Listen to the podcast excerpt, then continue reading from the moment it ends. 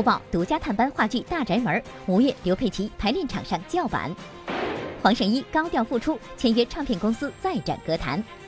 世界最重女孩去世，体重一千斤。新乌龙院将翻拍。新歌 MV 遭网友吐槽，面对质疑，王力宏如何回应？林永健录制播报特别节目。谢霆锋曾是小胖子，独家透露瘦身食谱。林志玲新戏造型很神秘，放慢工作脚步有原因。吴京两次生死劫成就《战狼二》，为电影在特种部队训练十八个月。成龙在谈影视圈乱象，直言部分年轻演员不敬业源于经纪人。俞灏明、张晨光合作有遗憾，戏中死对头，戏外竟是合伙人。刘德华时隔二十五年再演雷洛，自称想挑战老炮角色。新片首映，大鹏情绪不佳，为何被一条差评惹怒？关林高尔夫球场隔空点评葛优叔叔，徐亚军自称球风最佳。李大宝展现杀意另一面，为戏改变坚决不说东北话。更多内容尽在今天的每日文娱播报。嗨，大家好，这里是正在为您直播的每日文娱播报大头条，我是陈静。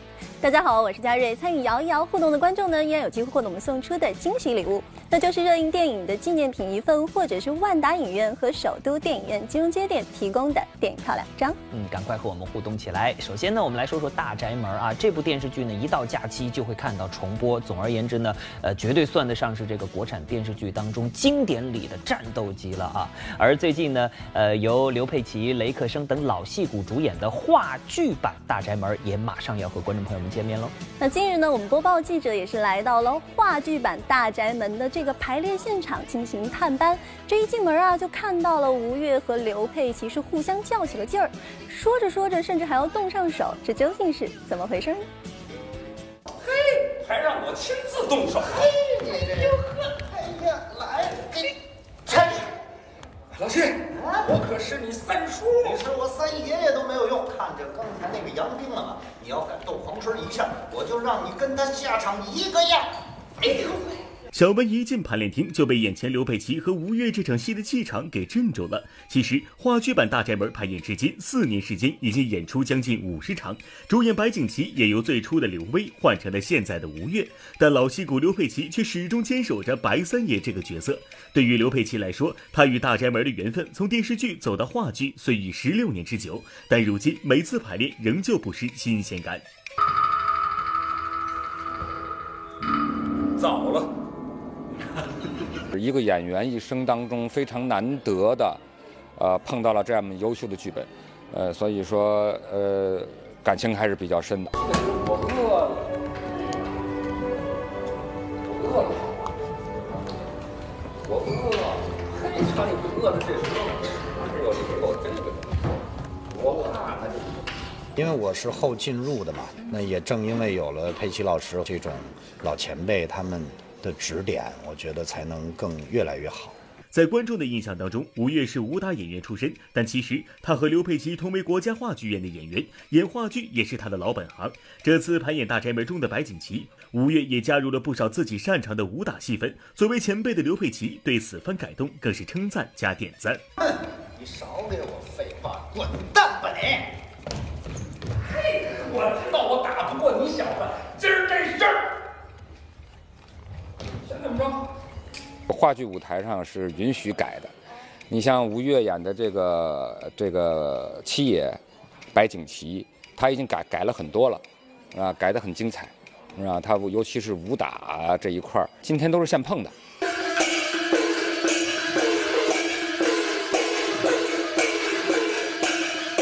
因为自己的特长嘛，所以，呃，本身也跟郭宝昌导演，就是宝爷也聊过，就白景琦真实的生活原型，他确实是一个练家子，他自己是有功夫的。我我是在两个半小时，只有五五分钟没有在台上吧，体力消耗非常大。嗯，当年呢电视剧版《大宅门》演出的时候呢，这个大家对刘佩琦老师演的这个三爷啊印象是非常的深刻。而这一回呢，影视剧里的演员同时也会出现在话剧舞台上，真的是让人非常的期待，也是很有看点的。好了，再来说说黄圣依啊，好像有很长时间没有他新作品问世的消息了，而最近黄圣依终于是宣布要复出喽。但是这一次呢，黄圣依不是以演员的身份亮相啊，而是以歌手的身份签约了新东家，真的是让人非常意外。我内心深处有一些话我不能去讲出来，或者在角色里面有一些局限，不能让我去痛快的表达。自从2015年拍完战争题材电影《大轰炸》之后，黄圣依就突然销声匿迹了。如今他却以歌手的身份突然归来，并签约新东家，实在有些出人意料。其实以演员身份出道的黄圣依，十几年前就跨界歌坛，发行过多首单曲，甚至还以歌手身份登上过央视春晚。小朋友们，做做春天的高潮，像太阳，一个在春天里戴起帽。大家都知道我是个影视演员，然后音乐其实也是一直没有放弃，也是其实也一直在唱。我在国外的时候，可能嗯有很多想法，对音乐的很直观的、很直接的，我就会创作下来。然后这次在音乐上可能会有不同的身份，会更多的参与到创作中去。黄圣依在影视圈打拼十几年，杨紫几乎就是她的影子。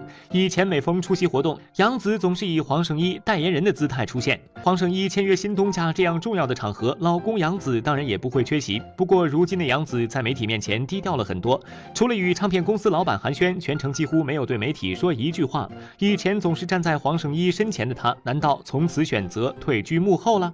他非常支持我，然后今天还他其实自己也很忙，然后特意说今天是个很大的日子，要过来到现场来支持我，所以我觉得很感谢他。我们其实很多不需要再特别去强调了，我觉得能感受得到了已经。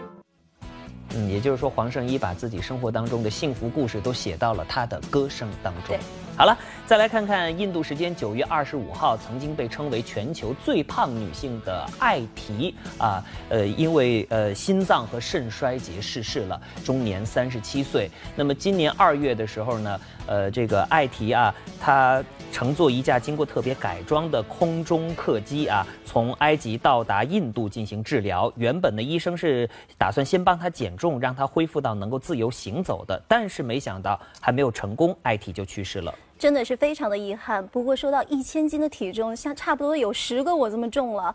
那有消息称呢，艾提生下来就因为基因的缺陷，他每天狂吃食物却没有饱的感觉。那因此之后呢，他在床上躺了二十五年之久，肥胖给他带来了心脏病、肾功能损害在内的疾病等等。嗯，确实啊，肥胖呢会给我们带来像高血脂啊、脂肪肝啊、冠心病啊，还有高血压、糖尿病等一系列的疾病，所以大家一定要重视自己的体重啊。是啊，不过有句话不是那么说的嘛，连自己的体重都控制不了，怎么掌握自己的人生呢？当然了，好了，接下来的时间进入到今天的播报热歌榜好歌全欣赏的时间。这个榜单呢是我们每日云播报和 QQ 音乐强强联手打造的，囊括了这一周里最好听、最热门的音乐榜单哦。那今天的主打新闻是关晓彤，那就会有人要问了，这个热歌榜关晓彤怎么会上榜呢？原来是关晓彤啊发布了一首新的单曲，名字还非常的有意思，叫做《都二十了》，我们一起来听一下。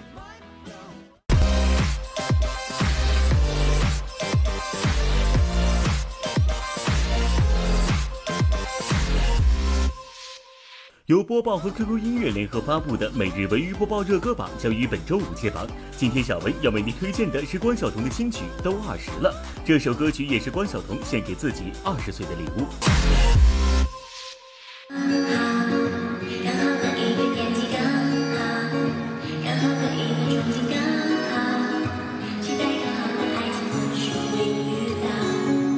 轻快的旋律，简单直白的歌词，一句都二十了，该长大了，都二十了，是大人了，唱出了关晓彤对过往的不舍和对未来的期待。我就是希望自己二十岁了，未来的日子变了，就提高自己的演技，然后多学习，然后充实自己，去走自己选择的路，因为这是我们的人生。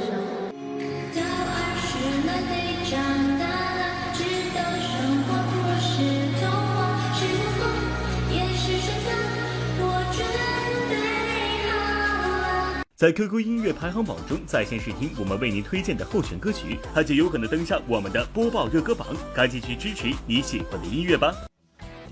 最近的播报记者在一场时尚活动上见到了演员袁姗姗，一问才知道啊，她是特意从新剧的拍摄现场赶过来的。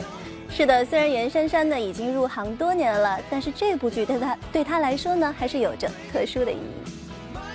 一身经典黑白搭配，近日袁姗姗现身北京某时尚活动。其实她是从电视剧拍摄片场赶来，这也是她离开于正公司自立门户之后的第一部作品。外界对这部电视剧自然也是关注不小。算是自立门户后之后的第一部电视剧吧，也希望大家会喜欢。现在对于我后面的发展，都是由我的团队来一起去努力的。就是小男生给打哭了，打哭了。许久未见的张含韵近日现身北京某地，跟孩子一起做起了活动。一见面就吐槽自己被孩子欺负了。他们跟当年傻傻的差别太大了。虽然已经过了酸酸甜甜的年纪，但是张含韵依然稚气未脱。这个孩子走秀起来，除了身高，依然一副孩童模样。某杂志举办的时尚活动在北京举行，现场欧阳娜娜、魏大勋等人都悉数亮相。而说到欧阳娜娜作为零零后的新晋演员，拍戏、时尚代言、表演大提琴一样不落。小文倒想问问欧阳娜娜，究竟是要往哪个方向发展呢？刚忙完自己的巡回演奏会，然后呃去了纽约和伦敦时装周。目前的就是步伐，我觉得我也还在寻找当中，什么是最好的步调。从不后悔自己做的每一个决定。想要成功，从来没有捷径，要死要活都是你们自己的决定。一言不合就说唱，因为说唱让盖成为当下炙手可热的人物。昨天，盖作为嘉宾为某节目助阵，除了展现说唱功底，盖也化身梦想导师，讲述自己从说唱者到广受欢迎的歌手一路以来的坚持。对我跟他们一样，就是知道。这个苦日子是怎么苦过来的？对，就是我觉得很平凡的人一定要有一个不平凡的心。新乌龙院将翻拍，新歌 MV 遭网友吐槽，面对质疑，王力宏如何回应？林永健录制播报特别节目，张凌新挑战惊悚片，出演法医胆子大，谢霆锋曾是小胖子，独家透露瘦身食谱。林志玲新戏造型很神秘，放慢工作脚步有原因。吴京两次生死劫成就《战狼二》，为电影在特种部队训练十八个月。成龙再谈影视圈乱象，直言部分年轻演员不敬业源于经纪人。刘德华时隔二十五年再演雷洛，自称想挑战老炮角色。关凌高尔夫球场隔空点评葛优叔叔，徐亚军自称球风最佳。李大宝展现沙溢另一面，为戏改编坚决不说东北话。更多内容马上开始。说到攻占我们童年的这个经典影视剧作品，不知道你能说出哪几部来呢？那真的是太多了，像《还珠格格》《包青天》，还有《新白娘子传奇》，真的是数都数不过来啊！是的啊，呃，当然还有一部啊，由这个郝邵文主演的这个《新乌龙院》，那也绝对是不得不提呀。这一部真的是相当的经典，说到我就想笑啊！嗯，它在台湾的票房收入就有两亿多，可以说是叫好又叫座。据悉呢，《新乌龙院》眼下即将被翻拍了，导演依然是九四版《新乌龙院》的导演朱延平。电影呢将会延续功夫喜剧的特色。而对于新版的演员阵容，朱延平透露，《笑林小子》系列中的吴孟达、释小龙、郝邵文三位笑林三星将会回归，实现二十多年来的首次银幕重聚啊，真的是令人很期。是的，那《新乌龙院》作为我们八零九零后的共同的回忆呢，此次翻拍，我相信一定会吸引一大批观众的追捧，就让我们期待这部经典的传承。好了，再来说说王力宏啊，发行了这个全新的专辑，叫做《A I I》，听这个名字啊，就充满着科技感。没错，在 MV 当中呢，不仅有这个人工智能的女主角，而且呢，还邀请到了李开复前来助阵呢。对于这张专辑呢，争议还真的还是挺大的。有人说这个歌词太雷人，还有网友吐槽这个 MV 怎么欣赏不了呢？那对此，王力宏会作何回应呢？王力宏筹备两年之久的新专辑《A I I》近日终于正式上线。这张专辑的制作可谓是用心良苦。《A I I》MV 中不但融入了当下正热的人工智能元素，跟机器人谈起了恋爱，还找来李开复客串。本来新歌噱头十足，可听众却不怎么买账。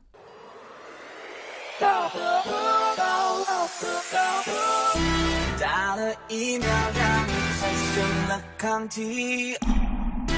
恭喜你得到永生。说实话，这首歌我听不下去，也看不下去，词句之间都挨不着，不知道唱了个啥。听众吐槽雷人的歌词和 MV 中机器人动作僵硬的舞蹈，整首歌很让人尴尬。面对网友们丝毫不留情面的批评，王力宏也忍不住在社交网络上发文回应质疑。没错，这次又是跟以往不同的全新创作挑战，不只是挑战自己，也是挑战歌迷的耳朵。这次的人工智慧主题很重要，可能是十年里继改变自己后最重要的一首。或许不是 K 歌，那又如何？其实王力宏的歌曲遭人诟病已经不是第一次了，他以前创作的十二生肖星座都让人忍不住吐槽。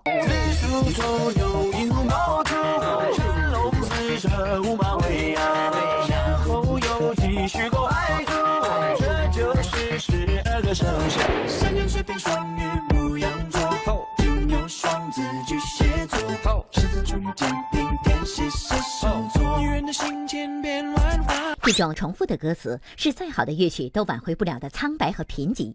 王力宏继星座和十二生肖之后，应该还会推出二十四节气、五百罗汉以及一百单八将吧？王力宏维护自己作品的心情能理解，但打铁还需自身硬。尤其是像王力宏这种创作型歌手，还需要保持自己的创新精神，不落窠臼，才能跟得上乐迷们飞速提高的欣赏水平。而听众们也要对歌手宽容一些，给他们一些时间。好了，再来说说林永健啊，呃，说到他出演的这个影视剧作品，很多呢，观众朋友们都耳熟能详，比如说《金婚》呐，《喜更田的故事》啊，呃，又或者是《王贵与安娜》等等等等。昨天呢，林永健受邀来到了我们每周音播报参加特别节目的录制，呃，他呢是第一次来到我们这个全新的棚里啊，呃，感觉得到他还有一点点小紧张。孙涛，我哥们，大伙认识他呀，就是在春节晚会上。他有一句经典的台词，是什么呢？毛病，毛病。对了，这毛病就打他这儿来的。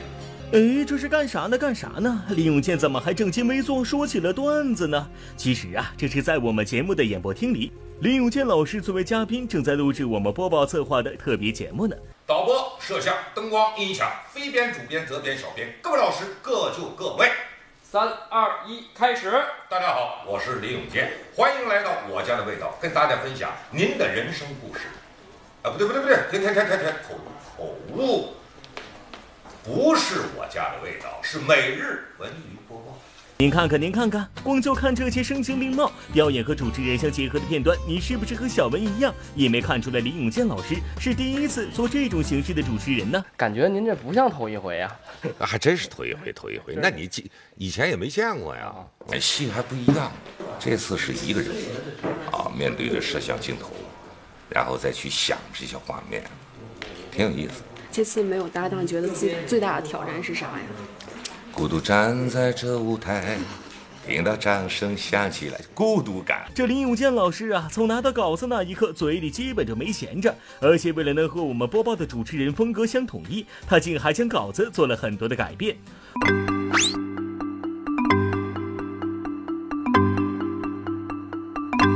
你要说太那么一板正经、严严肃肃呢，呃，也不太符合这个栏目的风格。哎，稍微有那么一点点，但也不宜太多，啊，太多了显得轻飘一些，啊，相结合吧。反正是今天就摸着石头算是过了把河。通过《琅琊榜》还有我的前半生呢，我相信很多观众朋友都记住了张凌星这个名字。那一向爱挑战的张凌星呢，近日是挑战起了这个惊悚题材的作品。那我们的记者也是受邀前去探班，一到这个片场啊，就被拍摄环境吓了一跳。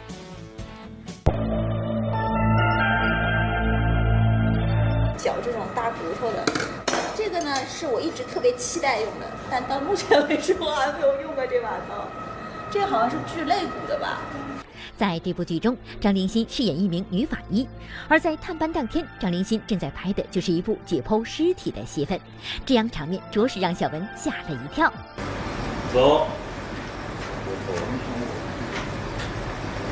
好，别一块儿出啊！一前一后，下营在前，上节在后。人反正常年的时候，心肝脾脏啊什么的比较多，血液也比较多，所以这个房间还是很好玩儿。但一个人我凑上不来着。我觉得这个戏，这个戏，我现在觉得最可怕的就是它的台词，因为每一次就是，比如说作为法医来说，他会有很多医学上的术语，那个台词真的是被。背起来真的是舌头特别容易打结的啊。虽然张凌心曾在《琅琊榜》里出演过冷峻铁面的、专门负责缉拿嫌疑犯的贾东，但在拍戏中这样直面场面，估计还是第一次。其实说起来，除了最近的《琅琊榜》《我的前半生》让张凌心被观众熟知以外，他还拍过《永不瞑目》《父母爱情》等多部电视剧，并且还跟赵薇、黄晓明、陈坤等都是北京电影学院九六级表演班的同班同学。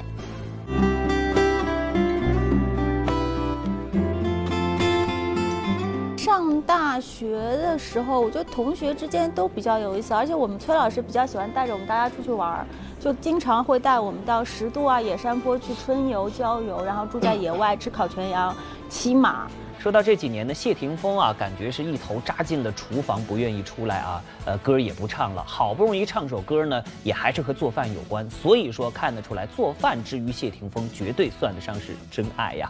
绝对是啊。不过话说回来，这个爱做饭的人一般都是一个吃货。不要看谢霆锋现在是一个型男啊，他小时候还是个可爱的小胖子呢。这样的一个时时间呢，当大家举着手机去拍的时候，其实我们当厨师厨师的真真正的心里面的想再说什么，快点吃了凉了。最近，谢霆锋携手某快餐品牌一起研发了一款新口味汉堡。现在提起谢霆锋，可能大家对他的印象更多的是一名擅长烹饪的厨师。于是就有网友调侃谢霆锋，其实是一名被演戏耽误的厨子呀。不会吧？我我觉得每一个领域都要都要那么好，嗯，而也可以同时兼备。你看。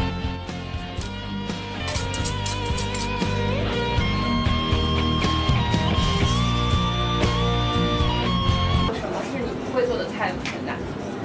还是有一些的，比如说我觉得很精致的点心，我觉得还是要学习。虽然热衷于美食，但谢霆锋却依旧保持着良好的体型。可是你知道吗？其实他小时候也是肉乎乎的小胖子。没有胖过不算是厨子。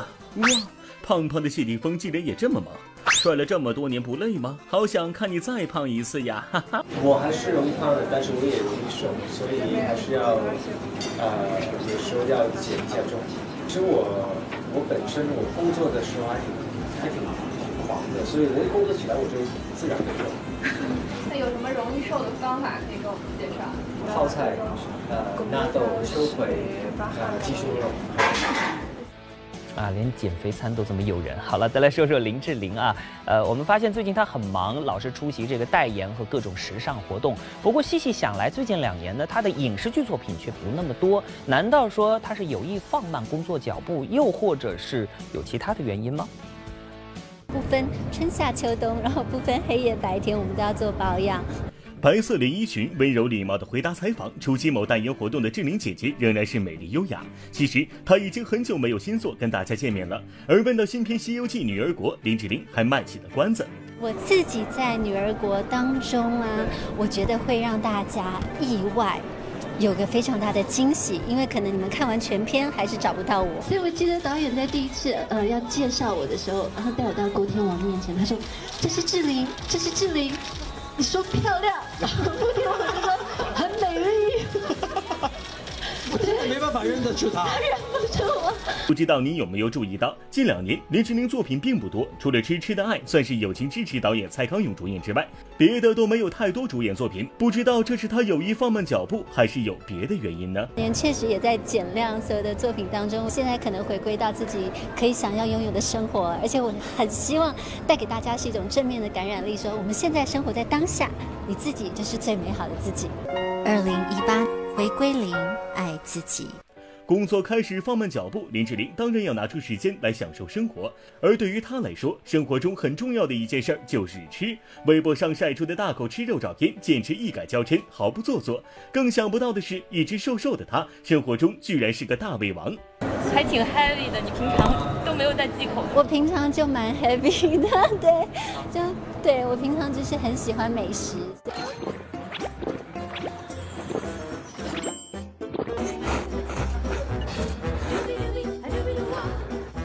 嗯，这肉很筋，你好 Q 哦。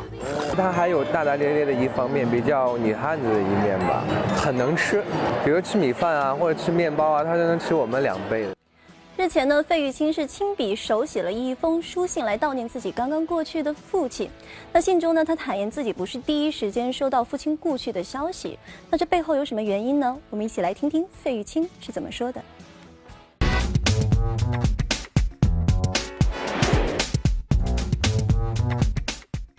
各位朋友，因为兄子的善意，一直到我工作告一段落，才得知家父的讯息。虽然不舍，但安慰的是老人家走得安详。前天下午，费玉清通过经纪人发出声明，表示自己工作告一段落后才知道父亲病故的讯息。此前，费玉清曾在父亲与工作间犹豫许久。那时，他的父亲对他说：“你不要管我，努力完成跟别人的合约，做一个艺人该做的事。”对此，费玉清特意写下一封信悼念亡父。身为艺人，没有在人前悲伤的权利。我会谨记父亲的期许与教诲，积极向上，将思念放在心中。最近呢，吴京参加了北京新闻出版广电总局关于《战狼二》的主题报告会。可是呢，在现场我们发现啊，吴京是拄着双拐出现的。那吴京坦言呢，这一副拐杖啊是他传承来的，因为只要一拍《战狼》，他就得拄拐，说的他自己都有点害怕了。上映两个月，电影《战狼二》取得了近五十七亿票房，不仅成为华语电影史上票房最高的电影，其精良的制作水准以及热血的爱国情怀更是有口皆碑。近日，北京市新闻出版广电局组织了一场学习会，邀请吴京一起跟大家分享《战狼二》的创作心得。这次出现在镜头前的吴京跟以往有些不太一样。三十站的路演，对我的观众我从来都是站着，今天忽然间让我坐下。有点有点受宠若惊，我觉得我还是站着说话好吧？这个没这个习惯，说实话。拄着拐杖出现在报告会现场的吴京迟迟不肯落座，这已经不是吴京第一次拄着拐杖出现在大家面前了。经历了两部《战狼》系列电影拍摄，拼命三郎吴京腿部连续受伤，而这对于从小习武的他来说，受伤这件事儿成了家常便饭。感谢大家的关心。呃，现在的伤呢，其实。呃，这边两边这个这个这个软骨给摘了三分之一，侧边，然后股骨头坏死啊，乱七八糟的身上。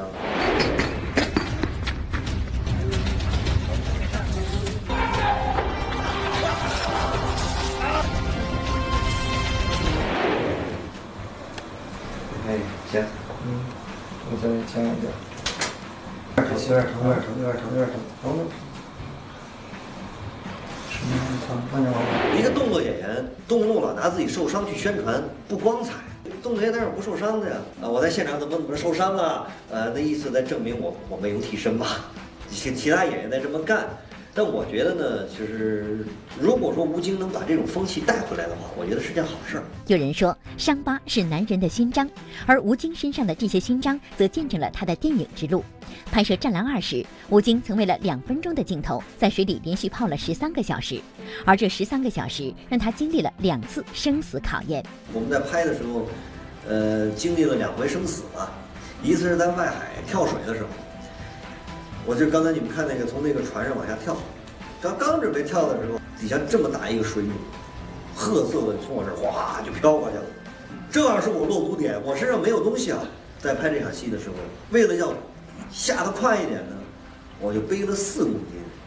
我又没有脚蹼，没有氧气，什么都没有的情况下呢，再一打，打完之后，坏了，没气儿了，也没劲儿了。然后我就自己就往下沉下去了，被人给拎上来了。有些成功绝非偶然，《战狼二》的高票房、好口碑便是如此。为了拍摄这部电影，吴京在特种部队整整待了十八个月，他和战士们同吃同住，经历了各种魔鬼训练。而这份特殊的经历，不光让吴京收获了浓浓的战友情，也让他真正历练成了一个战狼。每一个男孩小的时候，他都有一种想当当兵的一种意识，觉得我必须要去特种部队去训练，每天就是。跟大家一起闻臭脚，睡睡大通铺。刚一到那儿，晚上第一趟晚操，两百人在公路上，来，俯卧撑一百个。我说一百个，你欺负谁呢？好歹我也对吧？一百个，一百完了之后，来，同志们，来再换换窄的一百个。我哎呦，我说这有点费劲了，两百了。来来，同志们，来换拳头，再来一百。我说这这这就有点，因为那个路面很硌，全是石头。很硌，然后 班长做完了，来，同志们换手指，再来一把。咔，这手指他们天天习惯了，我没用手指弄过，整个这块的这个指甲感觉快出来了。我我这班长差不多了，来，同志们，最后再来一百。五百个俯卧撑，北方的特种部队的蚯蚓呢，就是比较有劲儿，细小，吃在嘴里呢像那个跳跳糖，就是啪啪啪打那个上牙膛。然后南方的特种部队的蚯蚓呢，就是比较肥。这个呢，西南的军区这个蚯蚓呢是夹馒头好吃。然后西北呢，就是没没蚯蚓，因为水没水干，就吃虫子，烤串儿，这个是比较过瘾的。嗯，看到吴京说这些呢，也让我再次想到了一句话哈，这个，呃，《战狼二》的成功也好，吴京的成功也好，可以说是没有人的成功是能够随随便便取得的，不经历风雨怎能见彩虹？而最近呢，关于年轻演员不敬业啊、耍大牌等等话题呢，又再次被提及。那么成龙呢，在呃这个做新电影《英伦对决》宣传的时候呢，也再次聊到了这个话题啊。那说到年轻演员拍戏的时候遇到的这些问题呢，成龙有着不同的看法。他认为造成这些问题的原因呢，不在演员本身，而在于他身旁的经纪人。他们现在新一代的，他没什么吃过苦，不像我们小时候在学校打完打完以后打了还不不能哭，哭了还不能流眼泪。关于年轻演员拍戏不敬业的话题，近年来屡屡被外界提及。近日，成龙在出席其新片《英龙对决》发布会上，也再次被问及到此事。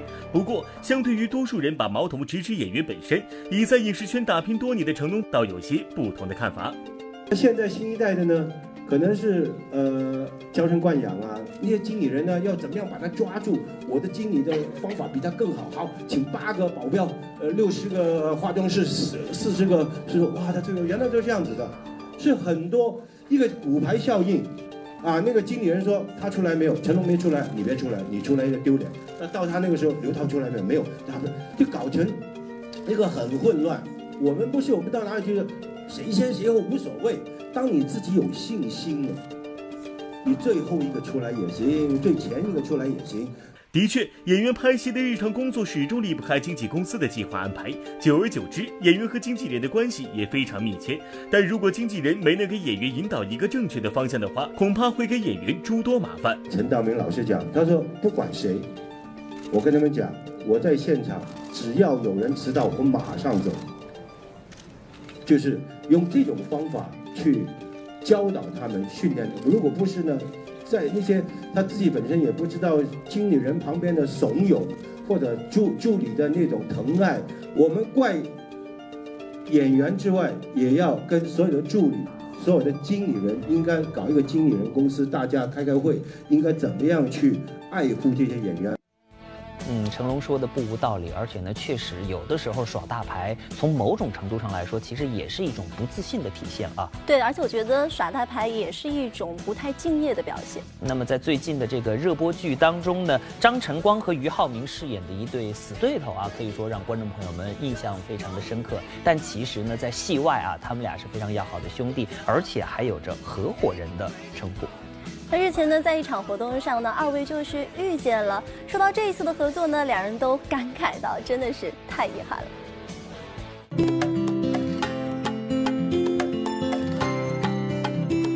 我的感受就是，我觉得这是我的一个遗憾，因为在戏里面，我跟光哥没有太多对手戏。咏梅，你说的这些。东面出了多少事啊！啊，最后连吴平也赔上了性命。滚！一刻都不要留！滚！在戏里面呢，浩明是演的反派，他呃作死，他就要把我吴家给给搞倒啊。那在这个下了线之后呢，呃，我们两个在一起的时候，呃，常常就开玩笑啊，不管他给我拿什么水呢。啊，或者是送什么东西来给我吃的呢？我总觉得里面有毒，他一定要把我给毒死啊！杜明礼送来的盒饭，我要不要吃？不要吃，热好了给杜明礼送回去。没有，是我们本身也入戏太深了。我说观众还是不要入戏太深。剧中恨得咬牙切齿的两人，现实中不仅私交不错，更是一块投资成了合伙人，并且张晨光在现场更是大赞俞灏明人品好，演技好。沈老板。你真的想要为沈月笙之死讨回公道？此仇不报，沈某枉为男人。以他这个现阶段的年龄来讲啊，他的功力真的算十足的啊，给他没有办法点赞。我现在点赞，点赞。听完张晨光老师的一番评论，俞灏明开心的在旁边频频点头。不过，对于剧中的女主角孙俪，俞灏明却是有些抱怨，那就是孙俪太用功了。不好，你别被我挖坑啊！不不好，就是丽姐啊，太太太用功了，真的，这用功到就是令我们发指，你知道吗？就是呃，因为她在现场的时候啊，她不管是试戏的时候啊，她都会带着剧本，一直在那边看着看着剧本。现在你我之间，不仅隔着我在神堂前的誓言，更有一段血海深仇。我我说我会花十分的力气，甚至更多，希望把这个角色做好。我也希望剧组所有的部门，它是匹配的，就大家是可以心往一处使的。每日文娱播报，上海记者站报道。啊，确实，一部这个高收视、好口碑的剧啊，绝对不是一个人的这个努力能够出来的。像孙俪刚才说的啊，这个演员到位，各部门能够到位，而且心往一处使啊，才能够把这部剧给磨好。而他的这一部新作品呢，也让我们再次看到了一部好剧啊。好了，再来说说刘德华，最近呢，他一直在忙着为自己的新电影叫做《追龙》，马不停蹄的做宣传。这回呢，他在《追龙》当中出演的是雷洛这个角色。其实说到这里呢，刘德华对这个角色啊一点都不陌生，因为在二十五年前，他曾经就在这个《雷洛传》当中啊出演过这个角色。不过二十五年之后呢，刘德华再次出演这个角色，他的心情可是完全的不一样了。那除此之外呢，刘德华还坦言自己想挑战一下老炮这个角色。那大家脑补一下，刘德华饰演老炮会是什么样的画风呢？采访期间状态不错。大笑搞怪，还会做点微表情。距离今年一月刘德华因拍摄广告意外坠马，导致盆骨撕裂、腰脊受伤，已经过去八个月的时间。此前暑期的时候，他就已经调整好身体，复出宣传电影《侠盗联盟》。不过那时候的他还需要拐杖的帮忙。如今再度宣传新片《追龙》的时候，穿着一身红衣的刘德华似乎也想借机宣布：“我很好，我很好，我几乎因为受伤已经是确定的。”然后会不会变回一百？我觉得不会，我已经回到九十九了。所以现在状态已经很好，很好。对，说到追龙，外界关注的第一个点就是他和甄子丹的首度合作，强强联手，自然要够带劲的题材。此番两人，一个扮演毒枭跛豪，一个则是武义探长雷洛，两个角色都是在六七十年代的香港真实存在过的。他们互相成长，却又互相制衡。不过，相比甄子丹为了扮演跛豪到他家乡拜访，给自己特效化妆，还苦练好几个月的潮州话，二十五年前就在电影《武义探长雷洛传》里扮演过雷洛的刘德华，对于角色并不陌生。你就是雷洛，是啊。我跟二十五年前不一样的是，以前可能是形象，现在他是有思想的。我是觉得这个是一个以前可能他就是我一个表演，让大家很清楚我在演一个坏人，但是坏人的背面是什么？他其实是在找一个平衡。拍过上百部作品，没法用敬业或者热爱简单概括。电影早已成为了刘德华生活的一部分。可贵的是，如今的他脑海里仍然会出现许多天马行空的想法。张艺谋，张艺谋，我觉得我我跟他也可以双手嘛。我觉得老炮儿，其实我蛮厉害的，我也可以演的。旺角卡门，我很想重拍。我觉得他是糅合了艺术跟跟商业，太完美的一个。一个结合。那你有想过自己找一个角色？这个王家卫很厉害，所以赢不了。不要，如果如果旺角卡门重拍的话，一定是王家卫。新片首映，大鹏情绪不佳，为何被一条差评惹怒？关林高尔夫球场隔空点评葛优叔叔，徐亚军自称球风最佳。李大宝展现沙溢另一面，为戏改编坚决不说东北话。更多内容马上开始。那么，由大鹏啊自导自演的第二部电影《缝纫机乐队》九月三十号将全国公映了。本来呢，这应该是一件值得高兴的事儿吧？但是没想到，就在首映礼的前一天，大鹏的心情啊非常的差。是啊，其实是一篇关于缝纫机乐队的影评惹怒了他。不过话说回来呢，一部电影不可能所有的人都叫好啊，真的是众口难调。那为什么大鹏就要因为一条差评而动怒呢？弄不到一块儿，大家来，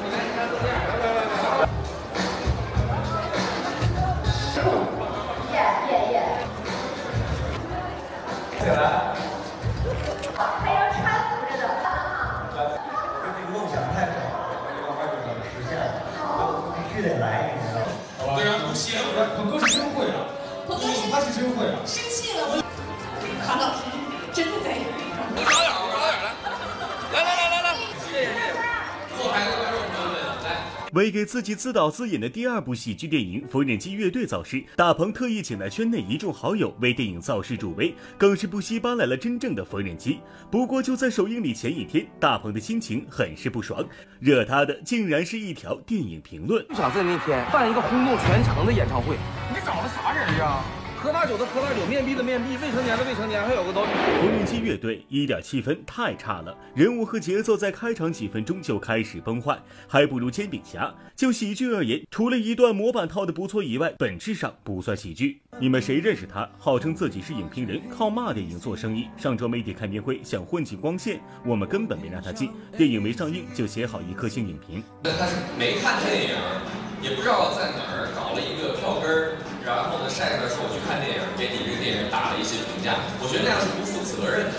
即使我能够接受你只要看了各个角度的去描述，但我不能够接受恶意的打了个评分，然后当你去联系他的时候，他突然告诉你想删吗？删要五千块钱。看得出来，这个未看影片的评论让大鹏窝火了。从小就怀揣摇滚梦想的大鹏，为了圆梦，不仅将拍摄地放在了东北老家，而且邀请了韩童生、古力娜扎、乔杉等众多演员加盟。拍摄过程当中，大鹏更是斤斤计较。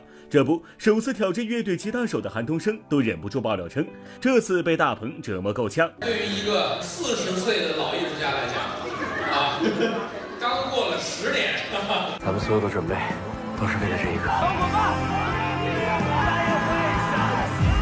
我以前跟那个器乐没有什么接触，大鹏呢就请了个老师一对一的给我做了一些辅导。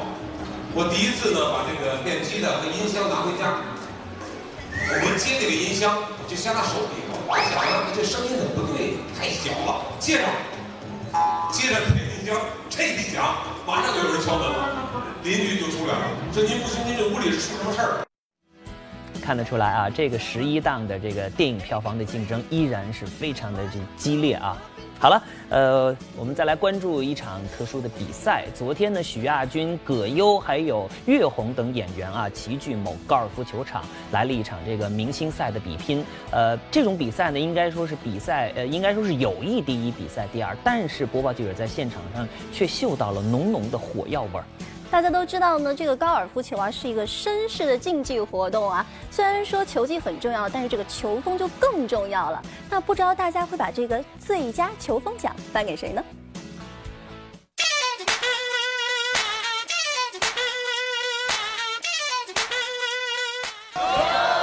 这个球场呢，我原来学球就在这儿，特别早，那会儿十四年以前，所以对这个球场很有感情。为这次比赛有什么特殊准备？好像好像没有，好像没有，好像有，好像没有。我打得过他，我说我打球打得过你，嗯老切我。今天有什么那个特殊的装备，就是想，就是能帮助您取得更？没有，用一颗平常的心，一个洞一个洞的去打，一杆一杆的去打。就是觉得现在体力怎么样？啊，体力体力没问题啊，我都不是因为体力，我是能力太差。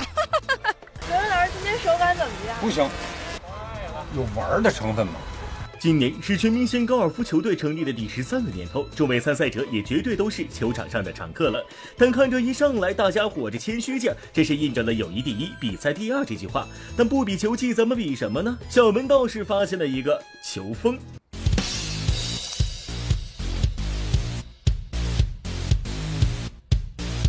我的球风很好，因为高尔夫呢，老说高尔夫说所谓的绅士运动，其实绅士在哪儿呢？就是高尔夫你要自律性极强。我觉得打球很重要的一点就是你的球品、球风，这个非常重要。我认为我也非常好。您觉得您自己球风怎么样？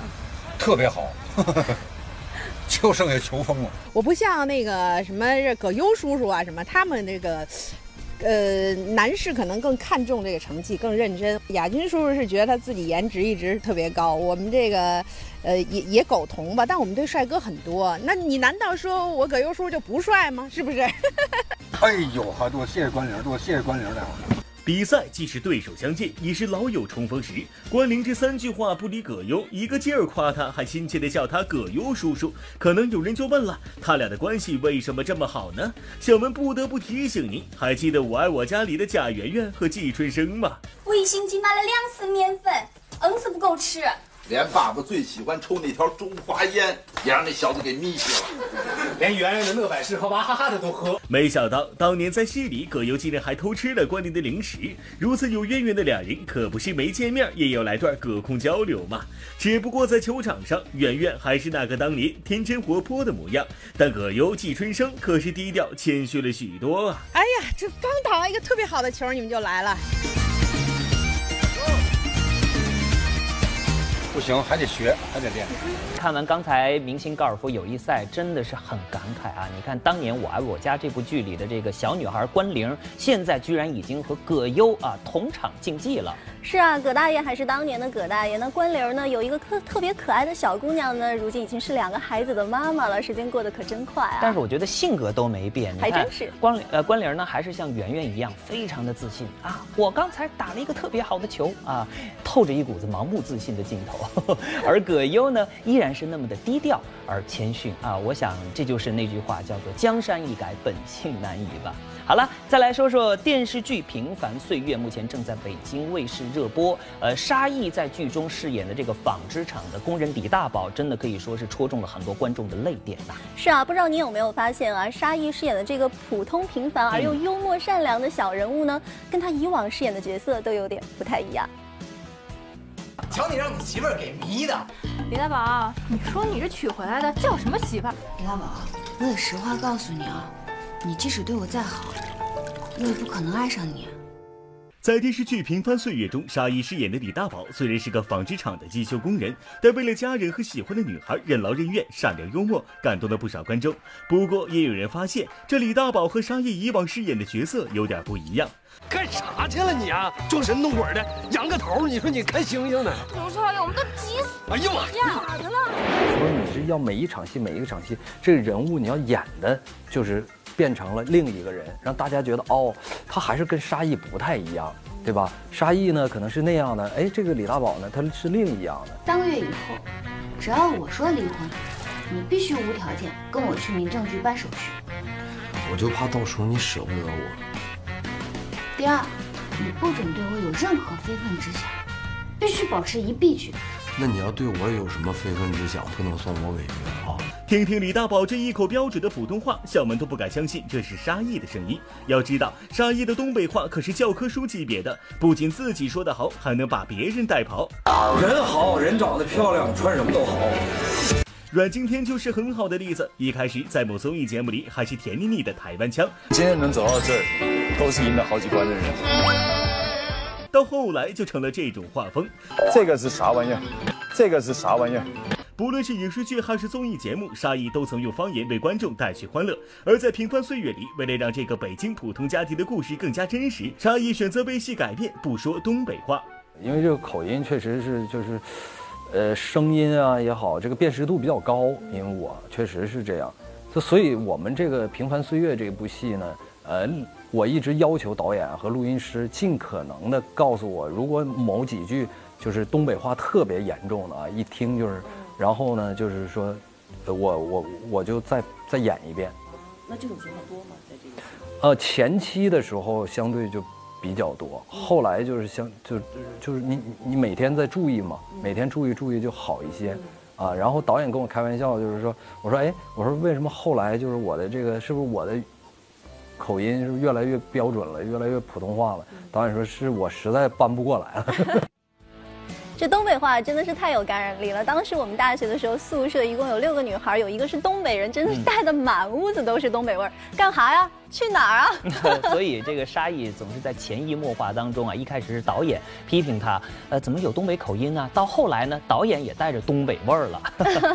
好了，接下来的时间呢，给大家做一个预告，稍后文艺频道将要播出的节目是《喜剧合伙人》。那么今天晚上这个节目又有哪些精彩内容呢？